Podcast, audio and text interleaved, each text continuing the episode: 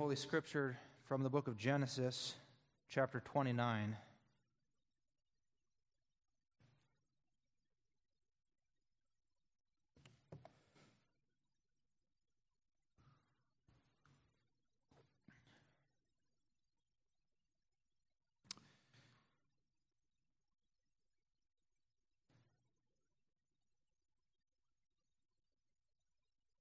Genesis chapter 29.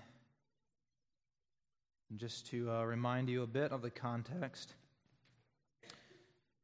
this chapter begins shortly after Jacob, along with his mother Rebekah, deceived Isaac by pretending to be Esau. And then he was forced to flee because Esau threatened to murder him. And there on his journey, he saw a vision of God with the angels going up the ladder at Bethel. And then he comes to the house of Laban. And he begins to have his family. And all of this is significant in light of the birth of Judah, which is the final verse. But let's read beginning in verse 1 of Genesis chapter 29.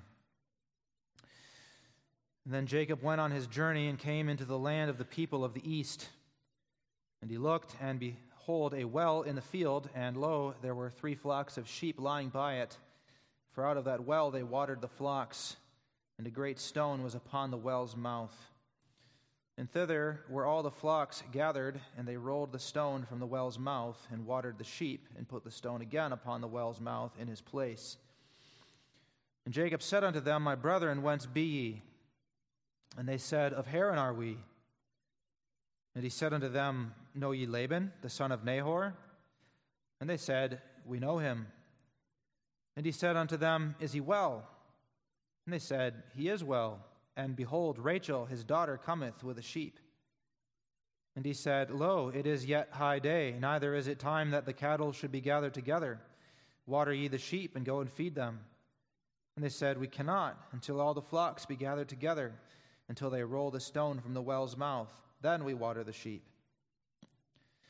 And while he yet spake with them, Rachel came with her father's sheep, and she kept them. And it came to pass when Jacob saw Rachel, the daughter of Laban, his mother's brother, and the sheep of Laban, his mother's brother, that Jacob went near and rolled the stone from the well's mouth and watered the flock of Laban, his mother's brother. And Jacob kissed Rachel and lifted up his voice and wept. And Jacob told Rachel that he was her father's brother, and that he was Rebekah's son. And she ran and told her father. And it came to pass, when Laban heard the tidings of Jacob, his sister's son, that he ran to meet him, and embraced him, and kissed him, and brought him to his house. And he told Laban all these things. And Laban said to him, Surely thou art my bone and my flesh. And he abode with him the space of a month. And Laban said unto Jacob, Because thou art my brother, shouldest thou therefore serve me for naught? Tell me, what shall thy wages be? And Laban had two daughters. The name of the elder was Leah, and the name of the younger was Rachel. Leah was tender eyed, but Rachel was beautiful and well favored. And Jacob loved Rachel, and said, I will serve thee seven years for Rachel, thy younger daughter. And Laban said, It is better that I, I should give her to thee than that I should give her to another man. Abide with me. And Jacob served seven years for Rachel, and they seemed unto him but a few days for the love he had to her. And Jacob said unto Laban, Give me my wife, for my days are fulfilled, that I may go in unto her. And Laban gathered together all the men of the place and made a feast. And it came to pass in the evening that he took Leah, his daughter, and brought her to him. And he went in unto her. And Laban gave unto his daughter Leah Zilpah his maid for an handmaid. And it came to pass that in the morning, behold, it was Leah. And he said to Laban, What is this thou hast done unto me? Did not I serve with thee for Rachel? Wherefore then hast thou beguiled me? And Laban said, It must not be so done in our country to give the younger before the firstborn. Fulfill her week and we will give thee this also for the service which thou shalt serve with me for yet seven other years. And Jacob did so, and, and fulfilled her week, and he gave him Rachel his daughter to wife also. And Laban gave to Rachel his daughter, Bilhah, his handmaid, to be her maid. And he went in also unto Rachel, and he loved also Rachel more than Leah, and served with him yet seven other years. And when the Lord saw that Leah was hated, he opened her womb, but Rachel was barren. And Leah conceived and bare a son, and she called his name Reuben, for she said, Surely the Lord hath looked upon my affliction. Now therefore my husband will love me. And she conceived again and bare a son, and said, Because the Lord hath heard that I was hated, he hath therefore given me this son also. And she called his name Simeon. And she conceived again and bare a son, and said, Now this time will my husband be joined unto me, because I have borne him three sons. Therefore was his name called Levi. And she conceived again and bare a son. And she said, Now will I praise the Lord.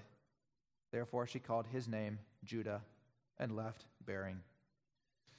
The grass withers and the flower fades, but the word of our God shall stand forever. The text for the sermon this evening is the last verse, verse 35. And she conceived again and bare a son, and she said, Now will I praise the Lord. Therefore she called his name Judah and left bearing.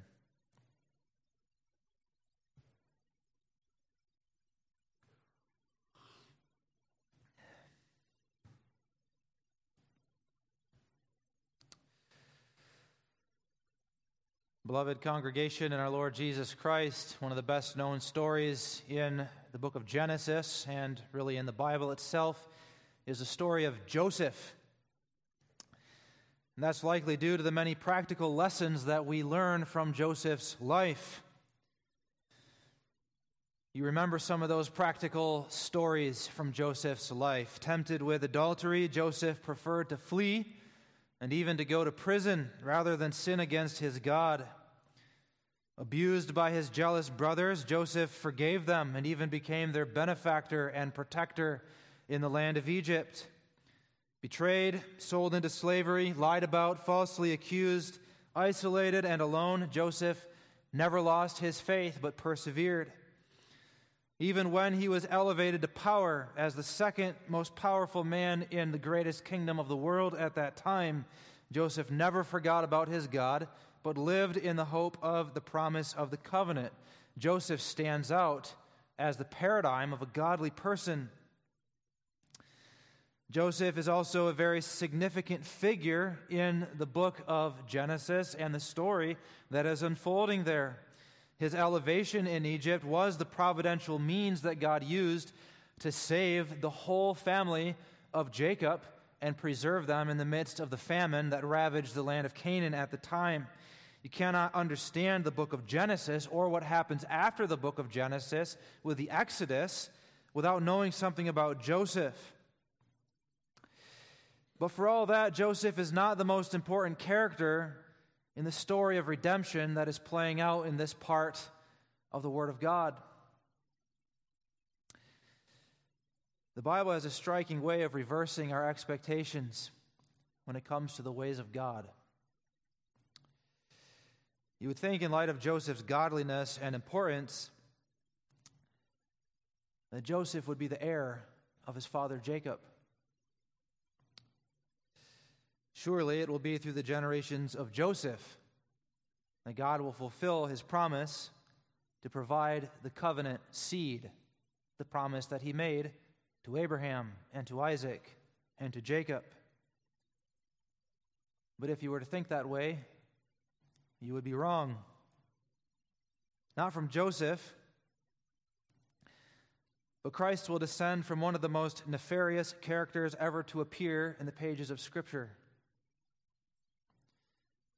Rather than to flee sexual sin, this man from whom Christ descended was a notorious adulterer.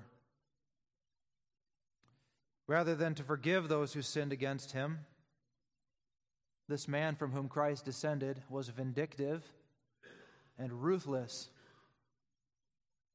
Rather than to trust in God, this man from whom Christ descended lived most of his life trusting in himself and in his own cleverness. His name was Judah. I hope to tell the story of Judah not just tonight, but in a series of sermons that I want to introduce with this story of Judah's birth. Obviously, as I pointed out, there is a bigger story unfolding in the book of Genesis that involves Joseph and the rest of the family of Jacob. We're going to be skipping around within that bigger story in order to highlight the main events in Judah's life that draw out the significance of this specific character. But as we do so, I hope we will see why it is that God was pleased to designate this man, Judah, as the ancestor and in some ways the type of our Redeemer Jesus Christ. And it really is a striking and beautiful story, one of my personal favorite stories in the Bible. So let's consider together tonight Judah's birth. We will notice in the first place that Judah was born in ominous circumstances. Secondly, that he was born out of Jehovah's pity.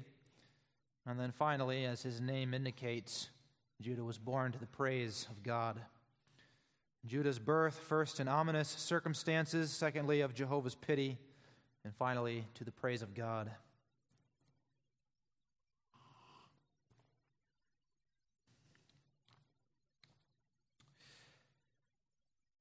So let's take a look at the situation that existed when a baby named Judah was born into this world. Judah's father was a refugee whose name was Jacob. Jacob left his home and went on the run, probably about 10 years or so before Judah was born. The reason Jacob had to leave his home and go on the run is because he was threatened by his brother Esau, who was intending to murder him. Now, Esau was certainly wrong to threaten his brother in this way, whom he clearly hated. And as we know, according to God's eternal decree, it is not Jacob or not Esau whom God loved, but rather Jacob. Nevertheless, the occasion for Jacob having to flee from Esau's threat is that Jacob cleverly deceived his father Isaac by mimicking Esau and standing in his place in order to receive the blessing, with Isaac being unaware of what he was doing.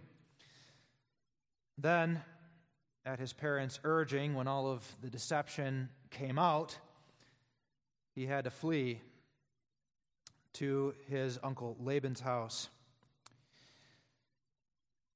After he arrived at Uncle Laban's house, Jacob very quickly began to make arrangements to marry the beautiful girl whom he met there.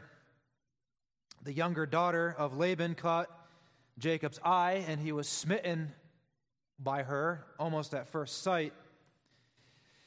He agreed then to work seven years for Rachel to be his bride, and he loved her so much, that is, he was so infatuated with her, that those seven years seemed to pass like a few days.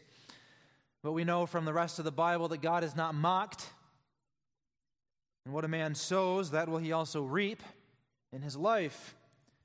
And so the deceiver, Jacob, who pulled a fast one on his father and on his brother, ends up getting played by his trickster uncle.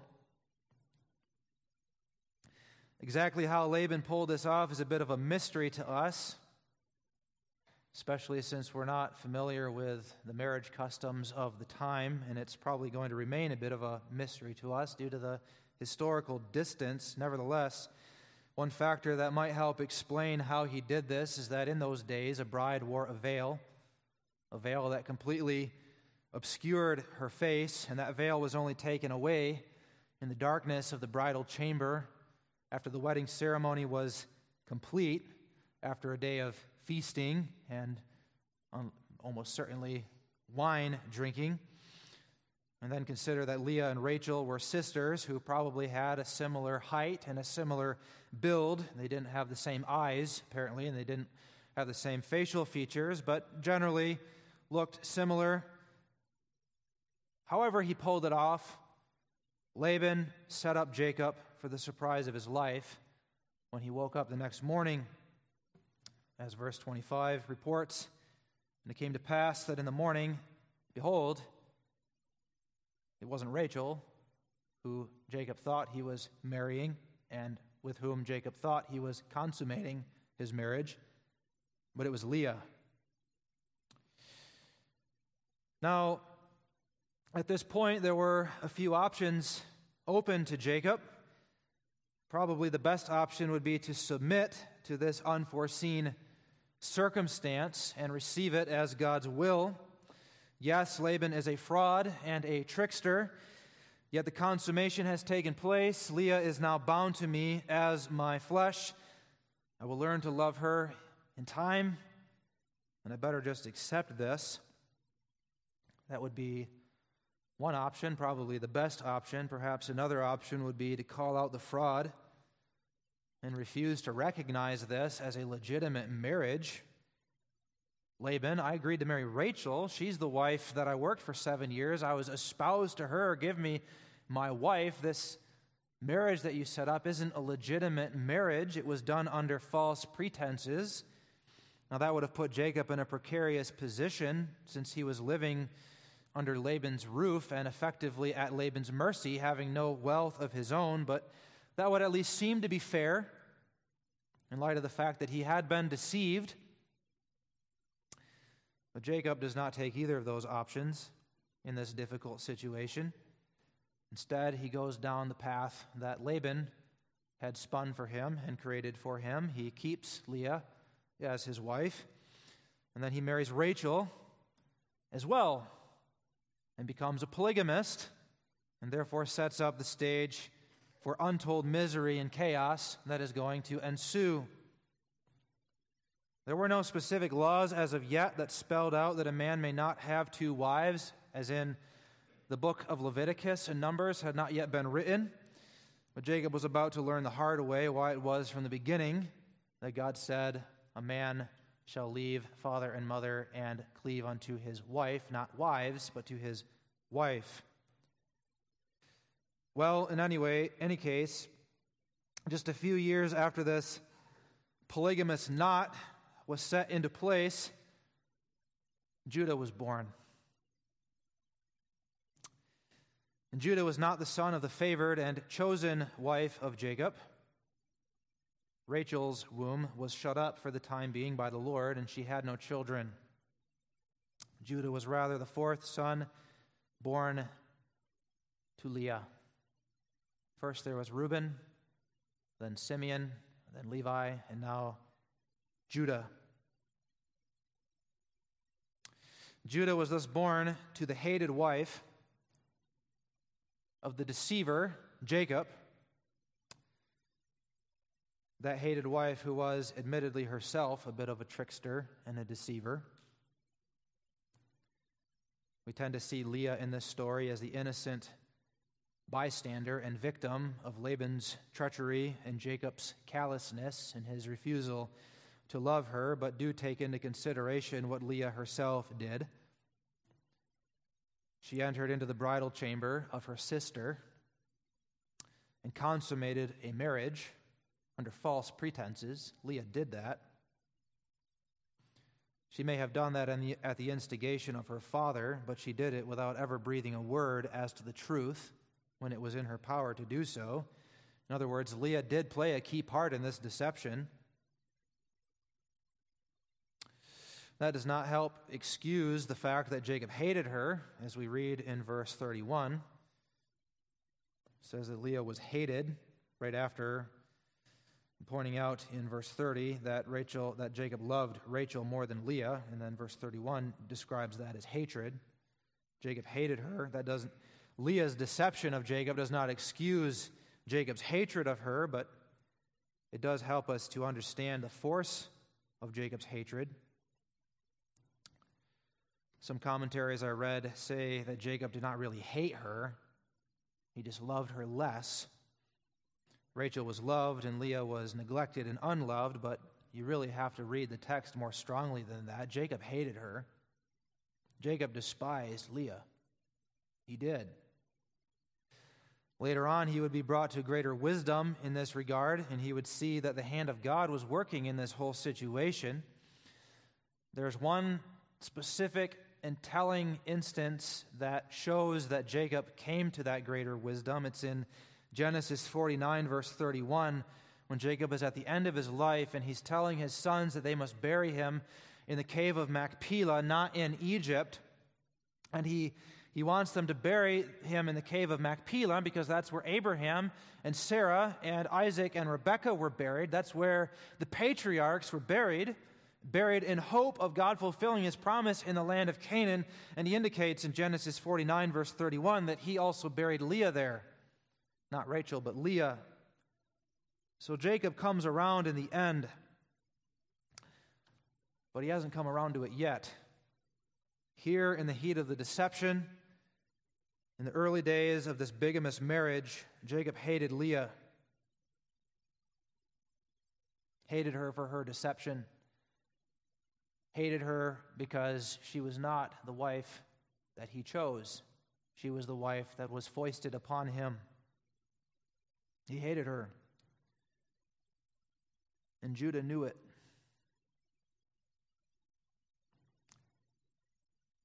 He knew it as a little boy. He knew it when he grew up and became a teenager and a young adult.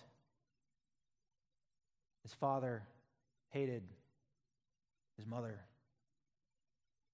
She was inferior to the other wife. And he, as her son, and not the son of the favored wife, was inferior to the other sons. We say this was ominous as far as Judah's life in the future is concerned. None of this that we have just talked about was Judah's fault, of course. All of these events took place over Judah's head without his participation or knowledge. Judah did not deceive Jacob into marrying his mother Leah. That was Laban. Judah did not set up a rivalry of wives in his family. That was his father Jacob who did that. Judah did not, as yet, personally hate anyone, he was just a child. The fact that Judah was born into this dysfunctional and chaotic environment does not excuse his later sins, as we will see. Yet the circumstances themselves, as such, were not Judah's fault. He was simply born into them. But you can see, can't you? Seeds being sown.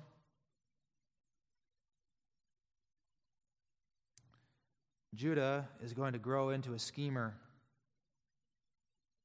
A schemer who is not above selling other people for his own personal advantage and gain.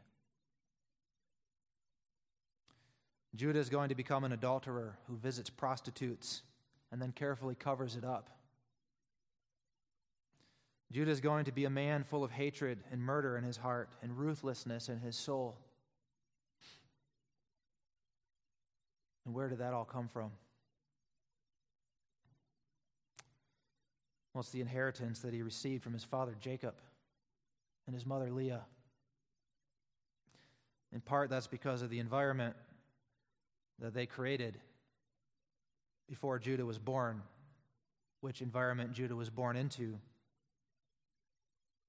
On a deeper level, it's because of the corruption that was in the hearts of Judah's parents, Jacob and Leah, who themselves were totally depraved sinners and could only pass that corruption onto their son, Judah.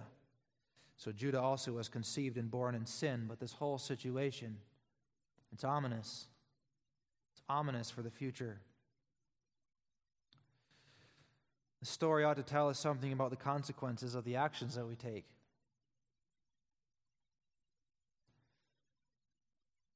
Christian young people, think very carefully about the person you will get married to. That decision is going to impact you for the rest of your life. Part of Jacob's problem in all this seems to be he wasn't thinking about what God wants in all these things. What Jacob was thinking about was the fire that he saw in Rachel's eyes. What Jacob was thinking about was the way Rachel made him feel. What Jacob was thinking about was how he was at the mercy of his uncle Laban, how he had no wealth of his own, how he had to make his way in this world. What Jacob was thinking about most of all was himself, in other words. And the result is he tied himself and many others, his wives and his children, into a terrible, terrible knot that was not easily unwound. Christian young person, who will be your spouse? And why that person? You need to be thinking bigger than how you feel today. You need to be asking the question what does God want in your marriage? What does God say your priorities must be when looking for a wife or a husband? And let the story of Jacob and his family make you realize there are lasting consequences that come from this decision. But what about when an existing marriage comes in trouble? What about when a man no longer feels charmed by his wife the way he used to feel? What about when a woman gets tired of dealing with the constant weaknesses of her husband? You never would have thought on your wedding day, never would have thought it possible that you would start daydreaming. What would it be like? What would it be like if I had a different spouse? If I was married to somebody else? What if I just divorce? start over? What if I go to a different church that will let me do that? We'll wink at it. But there are consequences in decisions like that as well. Lasting consequences. Consequences for yourself personally and for your spouse. But maybe more importantly, consequences for the little children little children who now will be tossed back and forth from one house to another. And regardless of all the explanations that are given to them by the adults, they will know. Intuitively, they will understand. It's not just because dad and mom fell out of love, not just because of irreconcilable differences because of hatred. Hatred crept in between my father and my mother. My mom hates my dad. My dad hates my mom. That's why this happened. Judah knew it. He knew. So do the thousands and thousands of children living in broken homes today. There are consequences for the actions that we take. There should also be some encouragement for us here, though, especially if we do come from a broken home. You might think the heroes in the Bible are all perfect people. You might think that they all come from perfect families and perfect homes. Think again. Jacob. This is the man whose name was given to the nation, the covenant nation, Israel, Prince of God. But who was Jacob? He was a liar. He was a deceiver who made a mess out of his life and the life of his wives and the lives of his children. He was a man who needed God and His grace to come and pick up the pieces. Judah. Who is Judah? He's the ancestor of King David. He's the father of Jesus Christ, who the book of Revelation says is the lion of the tribe of Judah. But who was Judah? He was a man who was bro- born into a broken home which became the occasion for him to act out in all sorts of sinful and evil ways before he was brought to repentance, before God redeemed him. See, the God we believe in and the God we serve is a God of redemption and restoration. He himself is perfect, but he knows what we are. miserable sinners who have broken lives and painful histories. And He can, and He will, and He does put the pieces back together according to His sovereign will and good pleasure. He can, and He will, and He does heal that which is wounded, bring life out of death. His salvation does not depend on us and our strength, thank God. His salvation rather assumes our weakness. We're saved by grace and pity. And there is evidence of that pity in this story as well. That brings us to the second point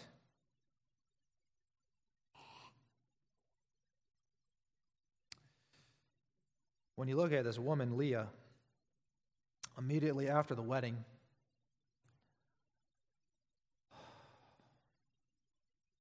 you're looking at a very wretched person. No doubt she's experiencing a fair amount of guilt due to her participation in the deception. Now, you might ask the question could Leah really have done anything differently? Could she have acted against the wishes of her manipulative, deceptive father, Laban? Yes. At the very least, she could have spoken up. She could have told Jacob what was going to happen and then borne the consequences. But it's just as likely that Leah was a willing accomplice in the whole affair. Leah wanted a husband. Leah was jealous of the fact that Jacob was attracted to Rachel, her younger sister, and that she now would go on unmarried as her younger sister became the husband or became the wife of the young man who came out of nowhere. But however you look at it, Leah was involved in the trick. She sinned against Jacob. She sinned against Rachel. She sinned against God. And no doubt she's feeling the guilt of that and the implications of it. Then there's the memory of that awful morning after the deception comes to light. Can you imagine that change in Jacob's face from tenderness and affection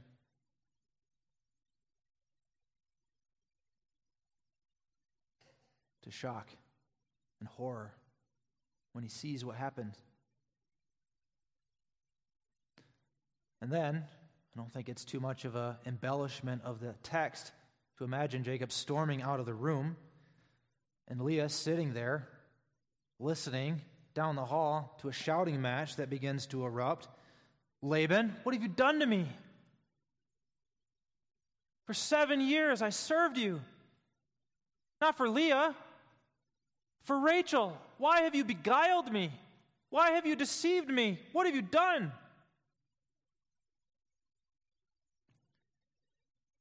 If Leah, if Leah imagined that Jacob would be okay with it when he realized who was in his bed with him, and that it was a different woman than the woman he was engaged to and thought he was marrying,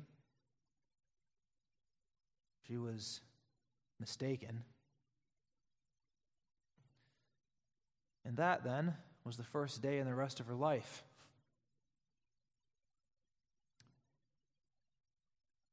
Rejection.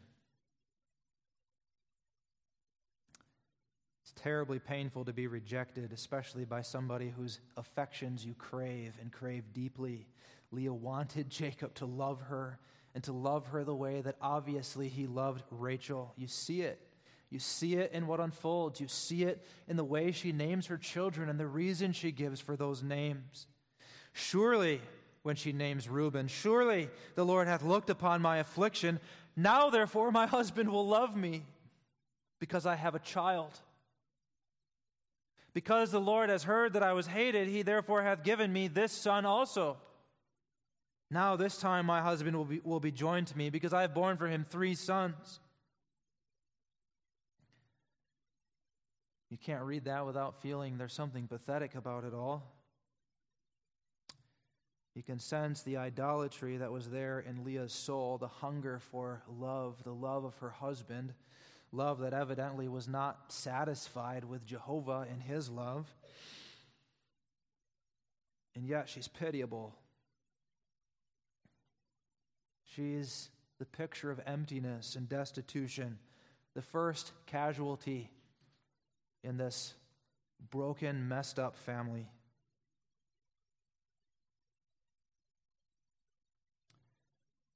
But Jehovah saw her. Verse 31. And when the Lord saw that Leah was hated, he opened her womb, but Rachel was barren. Now take note of that language. That's a special kind of seeing. It's the kind of seeing that might be in your eyes and in your heart if you see an orphan running naked through the streets. It's the seeing of pity, it's the seeing of mercy, compassion that reaches out and wants to help. God saw Leah, saw her in her misery, saw her in her forsakenness, and seeing her desired to lift her up out of that misery. And so he opened her womb. Now we need to be very careful about the kind of practical lessons we draw from this part of the story. There's a similar story in the book of Samuel of a man with two wives, one barren and the other with children. And in that story, it's the barren woman whom God sees. Her name was Hannah. Having children or being barren is not itself an indicator of whether one is the object of God's mercy. But here, in this specific story, in this specific context, God was making a specific point. As Jacob, no doubt, is envisioning the child of promise who will be born from Rachel, his chosen wife, so he thought.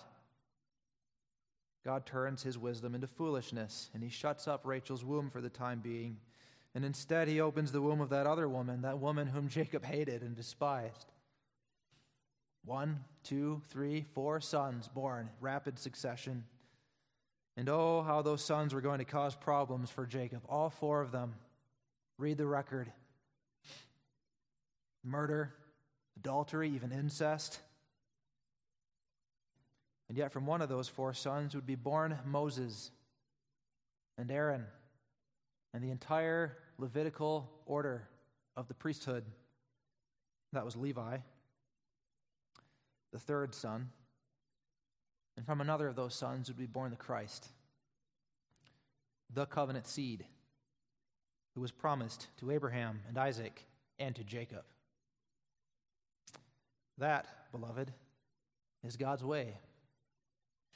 It's like He purposely picks out the most wretched and weak person and chooses that person this one, not the loved one, not the one who is beautiful and well favored, who commands the affections of her husband, Leah.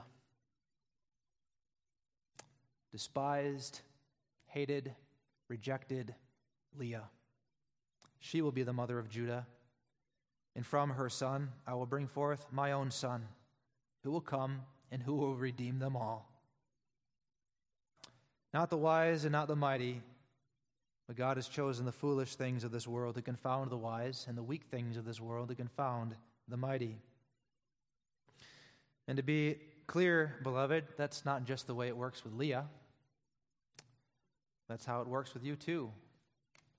And that's how it works with me. The foolish, the weak, the rejected, the despised. Those who get themselves tied up into knots because they follow their sinful passions and make foolish decisions. Those are the ones God redeems. Those are the ones God chooses. Not the whole, not the healthy, not the righteous, but the sick and the needy and the unrighteous. That's us, beloved. That's us. That's you. That's me. If that's not us, if that's not how we see ourselves and know ourselves, then of all men we are most miserable. because then God will not see us.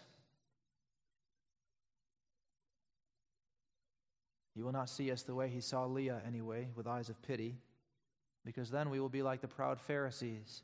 Then we will be like Jacob, at least like Jacob as he was in this story. The Jacob who had a lot of learning to do before he was brought to his wits' end.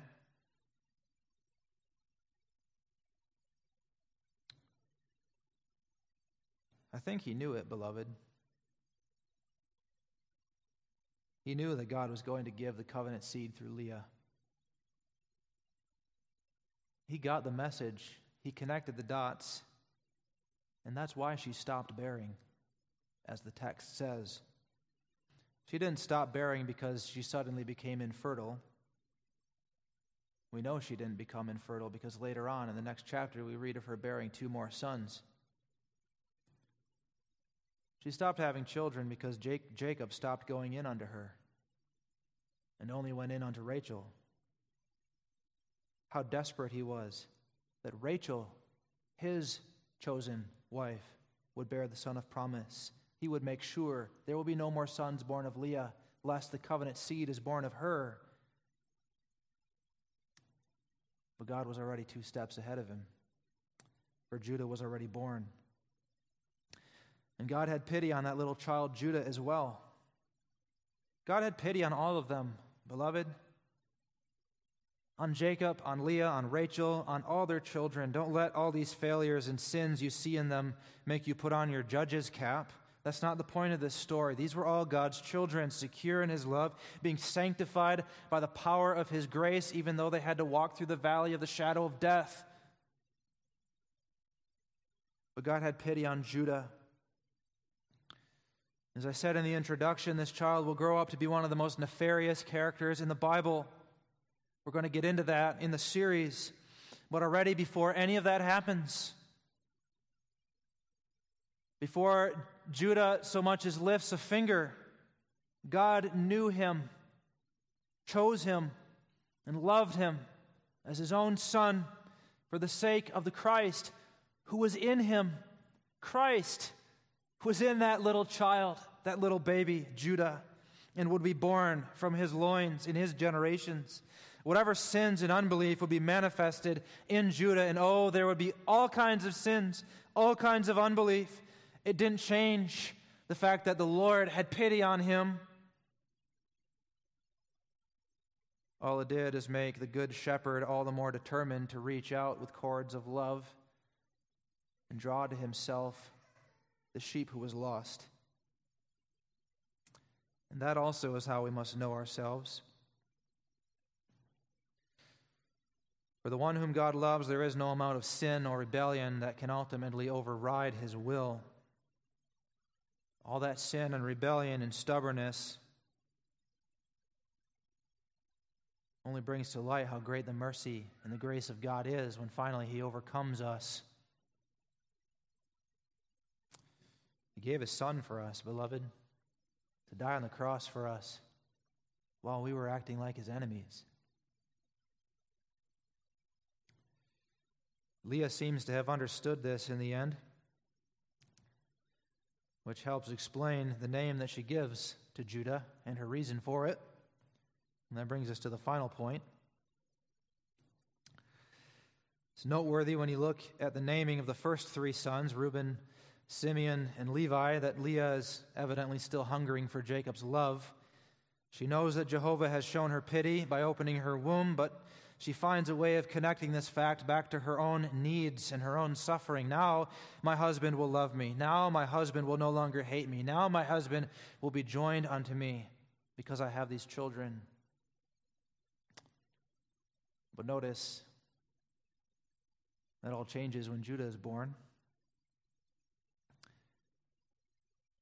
Is she simply disillusioned and giving up on Jacob ever loving her? I don't think that's the reason for the change. I think rather it's an indicator that she has grown spiritually and has begun to trust in the Lord. Her explanation for Judah's name has nothing to do with herself or her relationship to Jacob, unlike the first three. Instead, it has everything to do with the Lord. The Lord who has seen her, the Lord who has known her, the Lord who has pitied her. And she wants to praise him. Now will I praise the Lord. Therefore, she called his name Judah and left bearing. And that's what the name Judah means. Comes from the root in the Hebrew that means to praise. Now I will praise the Lord.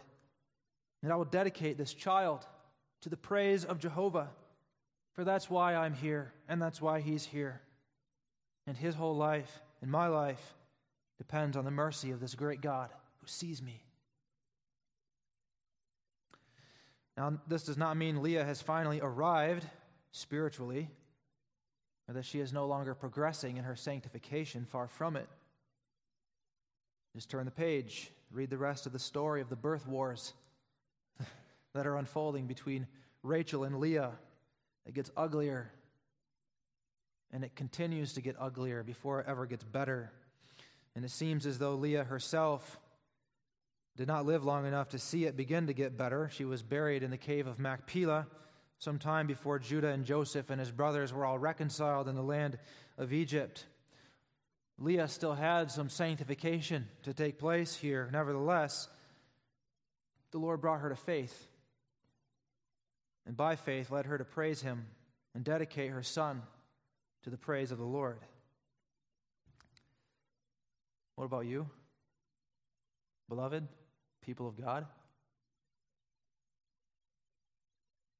Why do you desire to have children if you don't have them? Why do you long for the affection of a husband or a wife if you don't have one? Why do you seek to do anything? Anything at all? What's the purpose of your life? Is it not to enjoy the God who made you, who sees you, who redeemed you, and then to glorify him forever? Is it not to dedicate your children to his service and to plant the seeds of faith in their life by teaching them the fear of the Lord? It can be painful when life does not go the way we expect or the way we desire.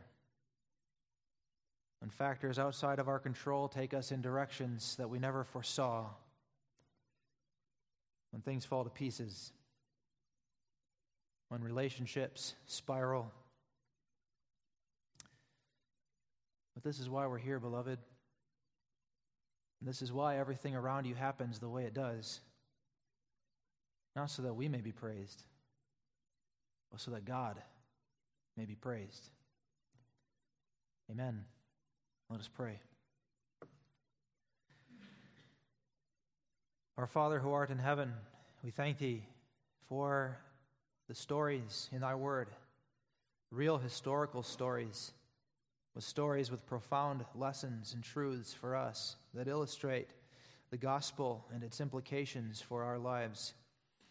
We pray, O oh Father, that thou would help us and that thou would see us, whatever our situation may be in life whether it is similar to the broken situation that existed in the household of Jacob, or whether it is a different situation. Nevertheless, we pray for thy mercy. We pray for thy forgiveness and thy redeeming grace. And we pray that thou would give us the perspective and the strength in our lives to understand why we are here and to live every life, every moment for the praise of the glory of thy grace. Hear us, not because we are worthy, but for the sake of Jesus our Lord. In his name we pray. Amen.